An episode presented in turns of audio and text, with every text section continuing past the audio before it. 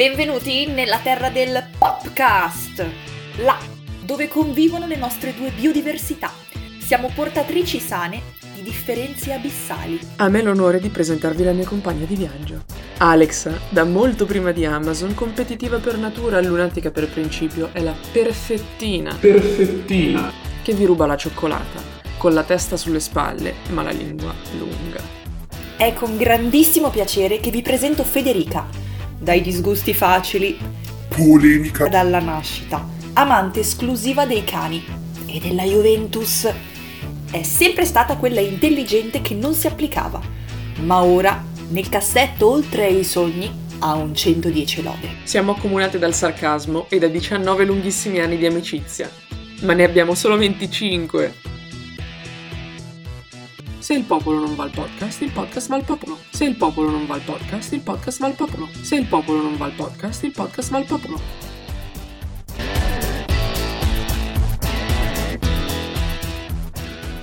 Bentornato popolo del podcast. Oggi ci sentiamo con i riflettori puntati un po' più addosso del solito perché con noi c'è Eleonora Gaggioli, attrice televisiva e avvocato, operante nel diritto penale e civile. Ciao Eleonora. Ciao Federica, ciao popolo del podcast. Noi ti chiediamo subito di partire con lo scioglilingua anche se pensiamo che non ci saranno problemi oggi.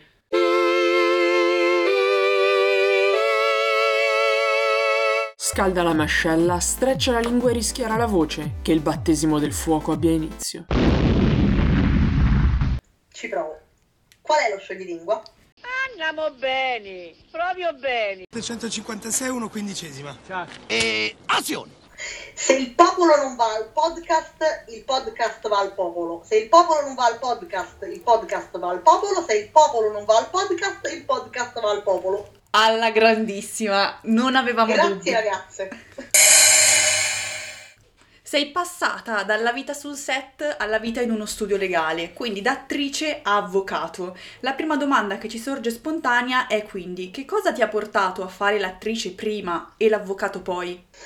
Allora, io faccio sempre un esempio alle persone che rende bene l'idea. Vi è capitato di avere un grandissimo amore nel passato? Ed era giusto per voi in quel tempo? Poi vi è capitato di evolvere come persone e di trovare un successivo amore che è giusto per voi oggi? Il lavoro di attrice era un po' il mio sogno di bambina, era un po' un desiderio forte che avevo di apparire anche, eh, non nascondo. È stato bello, mi piaceva molto, mi divertiva, però come tutti i sogni, quando li realizzi, sono sempre un po' meno belli di come quando li avevi sognati e in quanto sogni perfetti, perché poi li cali nel mondo reale e cominci a vedere una serie di contro. Dopo dieci anni di quel lavoro io ero satura, avevo voglia di cambiamento, stavo diventando una persona diversa, una persona più logica, più razionale, meno istintiva, meno bambina, con meno desiderio di apparire, sempre molto egocentrica. E quindi ho pensato, non posso fare l'attrice tutta la vita, e avevo buona memoria, avevo deciso di prendere una laurea in legge, mi piaceva l'idea di mettere a AVV sul biglietto da visita, credevo che avrei potuto fare grandi cose e poi forse una delle spinte più forti è stato quando ho fatto l'esame di Stato a Roma. Questa giudice mi ha guardato alla fine dell'esame, perché lei mi ha interrogato appunto in procedura penale e mi ha detto no no per me lei deve fare l'avvocato e sarà un grande avvocato. Quel giorno ho pensato forse sono sulla strada giusta e da allora sono qui.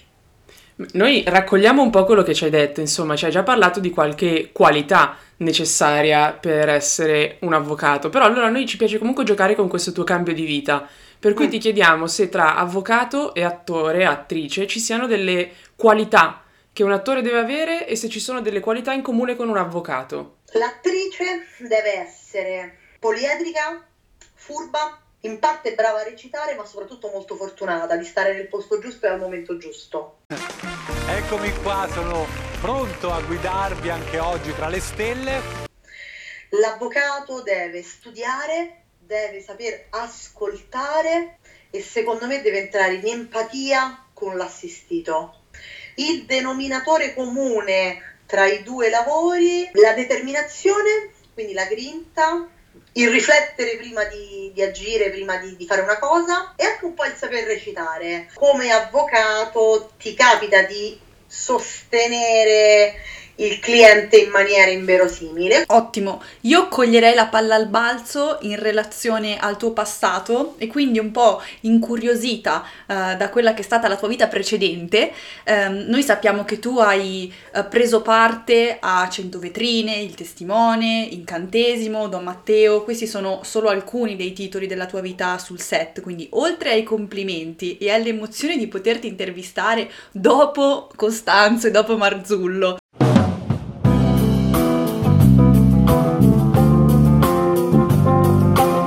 vediamo l'ora di sapere se ci sia qualcosa che ti manca del tuo lavoro precedente. Che ne so, magari Raul Bova. Mm, allora, del mio lavoro precedente mi manca l'essere appagata nel mio animo egocentrico e andare alla vita in diretta su Sipario da Marzullo. Contano di più gli anni della vita o la vita che c'è stata negli anni. Da Cucuzza, eccetera, eccetera, 30 volte al Costanzo Show a raccontare la mia opinione e per di più a vedere persone interessatissime. Ecco, questa cosa mi piaceva da morire. Purtroppo oggi nel lavoro di avvocato non c'è. Seconda cosa, io per tanto tempo quando mi svegliavo la mattina e dovevo andare sul set avevo un'emozione, una gioia di vivere fortissima forse anche in parte legata all'età, perché ho iniziato a 22-23 anni, che non ho oggi ovviamente. Forse oggi ho la paura, diciamo l'ansia di aver studiato, però mi sento un po' come prima di un esame, non è la stessa emozione, forse anche un po' infantile che provavo. Eh, noi siamo sicuri che tu abbia una marea di cose da raccontarci, quindi non vogliamo perdere tempo e continuiamo a tenere i tuoi due le tue due professioni, quella passata e quella presente, su due binari un, un po' paralleli e andiamo dritti al nocciolo che ci interessa. Vogliamo sapere qual è stata e qual è la tua più grande soddisfazione da avvocato e quale quella da attrice. Allora, da attrice eh, c'è stato un regista, Tommaso Sherman, con il quale ho fatto una lunga serie per Incantesimo, Incantesimo 7 e avevo un ruolo bello. Tedesco dava del lei a tutti, una persona integerrima. Un giorno mi guardò negli occhi e mi disse chiederò al produttore di tenerti per la prossima serie perché tu reciti bene. Quello è stato un giorno in cui sono stata molto emozionata perché una persona credeva in me e questo non lo dimenticherò mai. Nel lavoro di avvocato ci sono stati tanti momenti belli, sicuramente una mia cliente era un ricorso di coppia di fatto, lei stava andando quasi al manicomio perché l'ex l'aveva lasciata io ho, mm, non solo l'ho mandata in terapia, ma praticamente ho fatto tutto per lei e un giorno mi ha scritto anche su Facebook, eh, hai scelto per me meglio di quello che avrei potuto scegliere da sola. Mi piace da morire quando gli assistiti mi dicono non ho capito tanto la strategia che vuoi seguire, ma so che farai il mio bene, fallo io direi di stemperare un po' la temperatura, fare un momento di sacrosanto gossip, chiedendoti com'è il mondo dello spettacolo. Sono davvero tutti amici o c'è un po' di invidia vera? Io trovo che ci sia tantissima invidia. L'invidia è una brutta bestia è brutto quello che dirò adesso, scusatemi. Allora, mediamente le persone che lavorano nel mondo dello spettacolo non hanno un grande quoziente intellettivo, non hanno un, grande livello, un alto livello culturale. Eh, la capitale della Germania? Come? Vabbè, Berlino, dai. Dai, Francoforte. Ma che Francoforte? Proprio no. Ma perché? Eh, e quindi, tranne i grandi con i quali possa aver lavorato, penso a Villaggio, a Verdone, a Pieraccioni, grandi no, e vedo un alto tasso di invidia tra le persone. Posso dire, ho tantissimi difetti, credo di non essere mai stata invidiosa in vita mia. Io penso che non ci sia cosa più brutta che ritrovarsi ad essere invidiosi degli amici, soprattutto. Sono d'accordo, ma l'invidia proprio non mi piace come sentimento. Beh, io direi che questo è un momento bellissimo perché noi pensavamo di fare una domanda sciocca, invece siamo arrivati comunque a toccare un punto molto sentito e sono, sono molto contenta ve l'ho detto che sono cambiata, sono diventata un po' più introspettiva. Adesso però noi giochiamo davvero e soprattutto ti okay. chiediamo di non ragionare perché questo è il Va nostro bene. primo gioco. Questo è semplicemente favorevole o contraria. Due sole regole. Don't panic and be honest. Favorevole o contraria al nepotismo? Contraria. Al doppiaggio. Favorevole. Agli attori testimonial. Alle serie tv sugli avvocati. Favorevole. Alla dizione. Favorevolissima. Alle scene di nudo. Favorevole. All'esame di abilitazione. Favorevolissima. Ai cambi look drastici per interpretare una parte. Favorevolissima. Ai remake. Mm, contraria. All'esame di diritto privato. Favorevole. Agli inciuci tra colleghi. Ah, contraria. Abbiamo finito. Molto interessante questa carrellata, soprattutto per quanto riguarda i remake, ti ho sentito un po' che tentennavi. Mm-mm.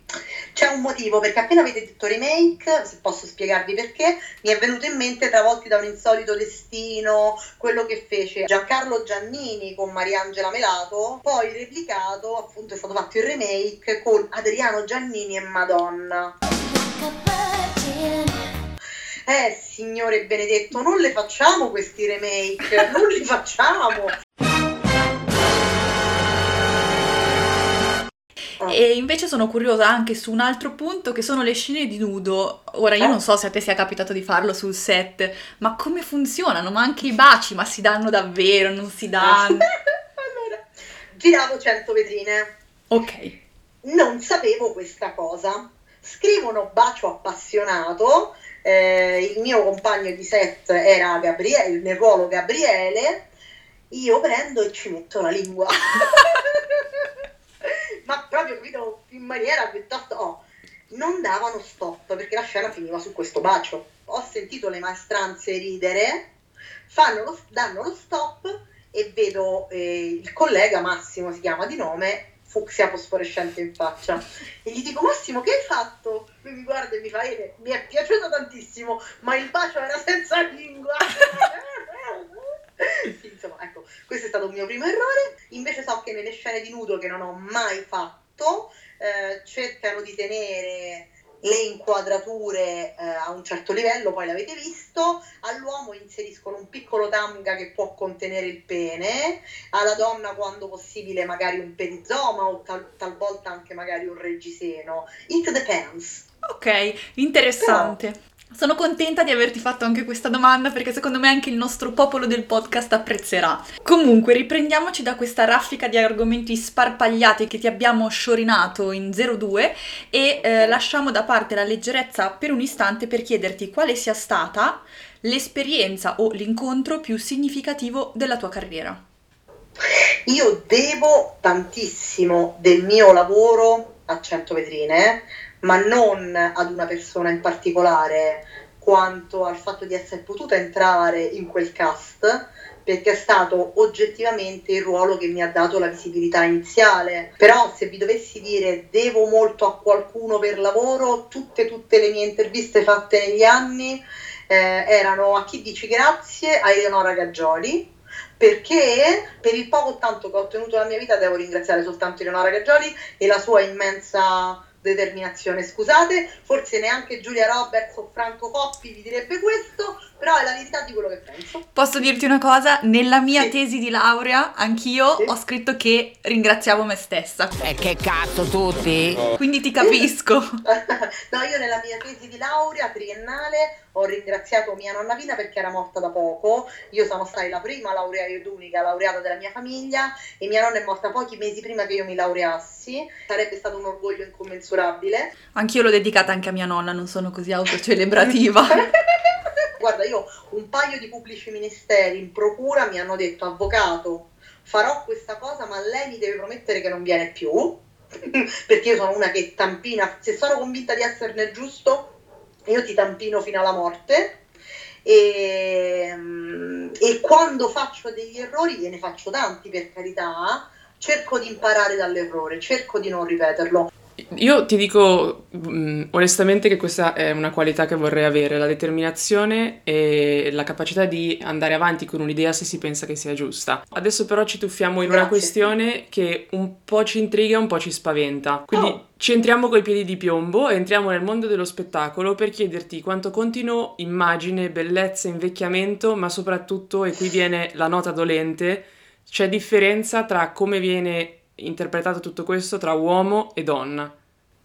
Allora, l'immagine e la bellezza contano tantissimo. E te pareva? Vi basti notare che le attrici lavorano tantissimo tra i 20 e i 35 anni e fatemi voi il nome di quante attrici in ruoli belli e da protagonista avete presente nella televisione italiana, ma anche nel cinema, dai 40 ai 60 che iniziano a fare le nonne. Forse uno ce l'ho, forse uno ce l'ho.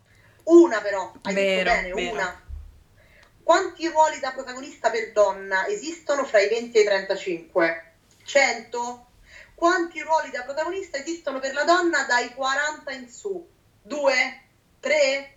Vogliamo citare i soliti Laura Morante, Sabrina Ferilli, Nancy Brilli? Quante ve ne vengono in mente? Elena Sofia Ricci. Eh, siamo- abbiamo finito però ragazze. Vogliamo parlare di quante attrici hanno fatto anche bei film dai 20 ai 35? Spariscono, non li scrivono proprio più i ruoli dopo una certa età per le donne.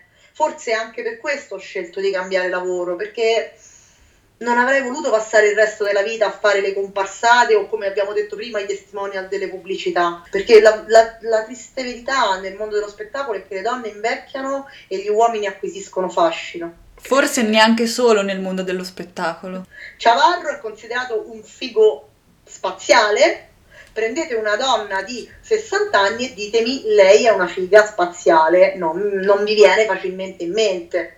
Ma infatti noi era qui che avevamo paura di arrivare, insomma, ci aspettavamo questa risposta e la temevamo anche. Ed è triste come tante donne, però dello star system internazionale ehm, rendano il loro viso irriconoscibile barra ridicolo per cercare di omologarsi a questo bisogno esigenza di gioventù. È triste ragazze. Guardate com'è diventata Nicole Kidman ultimamente sul viso, guardate com'è diventata Meg Ryan. Non faccio esempi italiani, ma ci sono grandi attrici che hanno messo tanto silicone sulle guance o troppo silicone sulle labbra e sono diventate le caricature di chi erano quando erano giovani. Io non ho nulla contro la chirurgia estetica, anzi ben venga, però deve essere una chirurgia estetica che ti migliora, non deve essere una chirurgia estetica che ti rende la caricatura di te stesso quando eri giovane.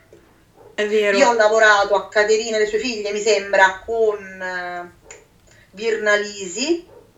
Lei era di una bellezza incredibile ed era invecchiata con eh, classe. Penso che sia anche questa una forma di intelligenza, del non volersi ancorare alla gioventù a qualsiasi costo. È vero, e secondo me è anche un, quasi un modo per continuare a fingere anche oltre il set. Dopotutto, forse gli attori, oltre a recitare, fingono, no? E Assolutamente. allora Certo. forse fingere magari diventa anche, o meglio, forse fingere per lavoro facilita anche la finzione nella vita di tutti i giorni. Perdonami, però rischi di dimenticare chi sei. È vero. Capito qual è il problema? Rischi di rimanere eh, prigioniero del personaggio. C'è un'attrice francese, il nome non me lo ricordo, che è la protagonista di una serie francese molto famosa, tradotta in molte lingue nel mondo, Profiling. Ha fatto talmente tanto la parte della donna col disturbo bipolare, schizofrenica, intelligentissima, ma fondamentalmente un po' folle, che è rimasta eh, prigioniera del personaggio e ha avuto grossi- grosse patologie psichiatriche. Questo secondo me è quello che non deve succedere. Così come nel mio lavoro di avvocato, la sera torno a casa e c'è il mio meraviglioso, perfetto, incommensurabilmente bello marito Enrico.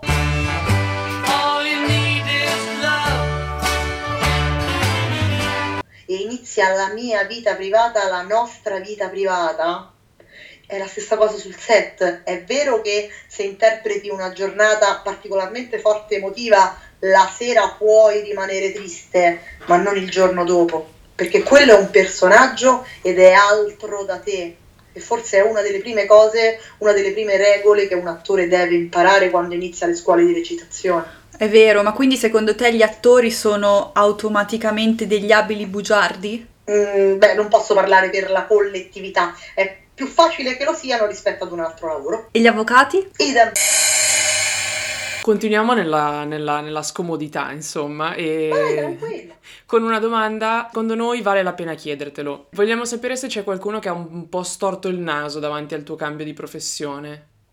Ah, beh, sì, Ma sapete ragazzi, vi racconto una cosa strana.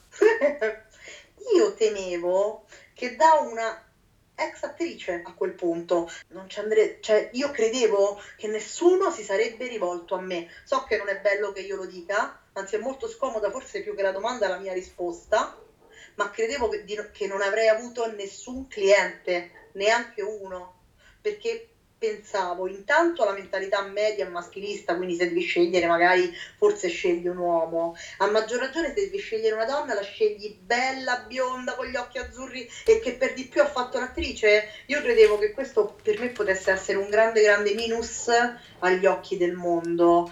E però sapete che cosa è successo? Che io mi sono comportata bene col primo assistito, col secondo assistito, col terzo assistito, ho cominciato a vincere per fortuna ho avuto un boato di lavoro, quindi c'è qualcuno che ha storto la bocca? No, io l'avrei storta e forse non mi sarei scelta all'inizio con quei presupposti, sì, ecco. Quindi la determinazione ha ripagato ancora una volta. Ogni... In questo caso non credo alla determinazione. Io mm, cerco di comportarmi bene con gli assistiti, cerco di, già dalla prima consulenza, cerco di togliere il distacco per esempio del lei, cerco di spiegare dalla A alla Z tutti i tuoi diritti, cerco di spiegare tutti i pro e tutti i contro della causa, cerco di dare un range da un minimo a un massimo di causa, cerco di spiegare quante possibilità ci sono di vincere o se sconsiglio di fare la causa perché. Cerco di venire incontro alle persone sul come mi possono pagare. Alla fine della giostra, la morale della favola è che cerco di comportarmi bene con gli altri, quello credo che mi ripaghi di più. Assolutamente, anche qui per noi c'è da, c'è da imparare. Grazie ragazzi. Adesso vediamo se riesci a vincere anche questo gioco. È arrivato il momento di Hot potato. dove l'unica regola è rispondere alla stessa velocità con cui si lancerebbe una patata bollente. Il successo è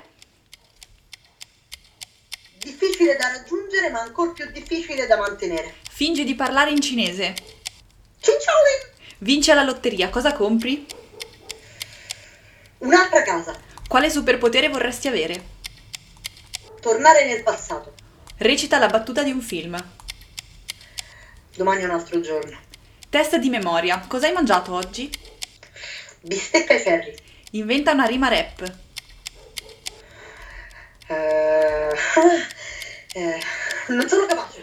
Lavoro più inutile al mondo. Ah sì, in Giappone sono stata, c'erano 5 persone per far parcheggiare le macchine, quelle che ruotano e salgono al piano di sopra. Soprannome da bambina. Lola, Figuraccia più imbarazzante. eh, quella della lingua a 100 vetrine. Vorrei a- con la lingua. Vorrei andare a cena con... Mio marito, tutta la vita, fino a che morte non ci separi, voglio morire un giorno prima di lui. Sono una schiappa a... Grande! Posso dire che comunque, anche se non hai vinto il record, diciamo, sono state delle risposte molto interessanti. Ah, grazie. Le risposte sono Veramente. 11.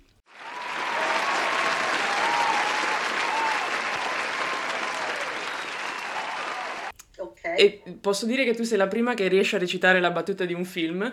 Di solito questa è una domanda su chi cadono tutti. Ma da un'attrice Ah, che cosa potevamo aspettarci? Poi un'altra cosa che che volevo, che volevo dire era che effettivamente anche io sono stata in Giappone e ho visto anch'io i parcheggiatori e le... E- ma è un lavoro quello, 5 persone per parcheggiare una macchina, uno ti fa entrare nel garage, uno ti fa sistemare la macchina, uno fa scendere la ruota, uno ti fa inserire la macchina nella ruota, non se ne esce vivi, ti rendi conto che li pagano per questo? Assolutamente. Posso dirvi però su che cosa sono una schiappa? Certo. Con tutto ciò che è tecnologico, Ok, Boomer. Ma zero, zero, zero, Infatti me l'avevi detto anche quando ci siamo sentiti al ma telefono. sono una tragedia. E le due uscite che avevi fatto che mi hanno fatto sorridere sono che cos'è un podcast? Però avevi già detto di sì all'intervista, pur non sapendo che cosa fosse un podcast. E poi l'altro punto, quando appunto mi avevi chiesto di collegarci su Skype. Eh no, più che altro ti ho detto che il tuo contatto me lo doveva mettere mio marito perché io non ero capace. Infatti oggi ti ho chiesto, ma mi telefoni tu, mi telefono io. Considerata la tua formazione e il tuo punto di vista da avvocato, Mhm. cosa cambieresti del sistema italiano? Mm. Io cambierei tante cose, sicuramente la separazione delle carriere è importantissima ed è una delle cose che farei. E poi probabilmente con uh, le due Camere per fare le leggi perdiamo una marea di tempo. Uh, poi se mi dici quale leggi renderei invece possibili in Italia, sono tante. Eh, per esempio, per avere il suicidio assistito non può farlo nella sua casa in Italia, deve prendere una macchina, andare in Svizzera, spendere 5.000 euro, mettersi in una stanzetta angusta e ottenere finalmente un diritto, perché se abbiamo diritto alla vita abbiamo diritto anche alla morte. Su questo sono d'accordo anche io. E purtroppo. secondo elemento, il discorso dell'utero in affitto. È impossibile che se una persona non riesce ad avere figli e comunque c'è la mafia delle adozioni nazionali e internazionali, non può bypassarla legalizzando l'utero in affitto in Italia fra persone maggiorenni consenzienti. Lo Stato italiano è laico, purtroppo mi dispiace dirlo, solo, e lo dico da cristiana cattolica, è laico solo sulla carta. Le nostre leggi dovrebbero essere altro rispetto alla nostra, alla nostra formazione religiosa.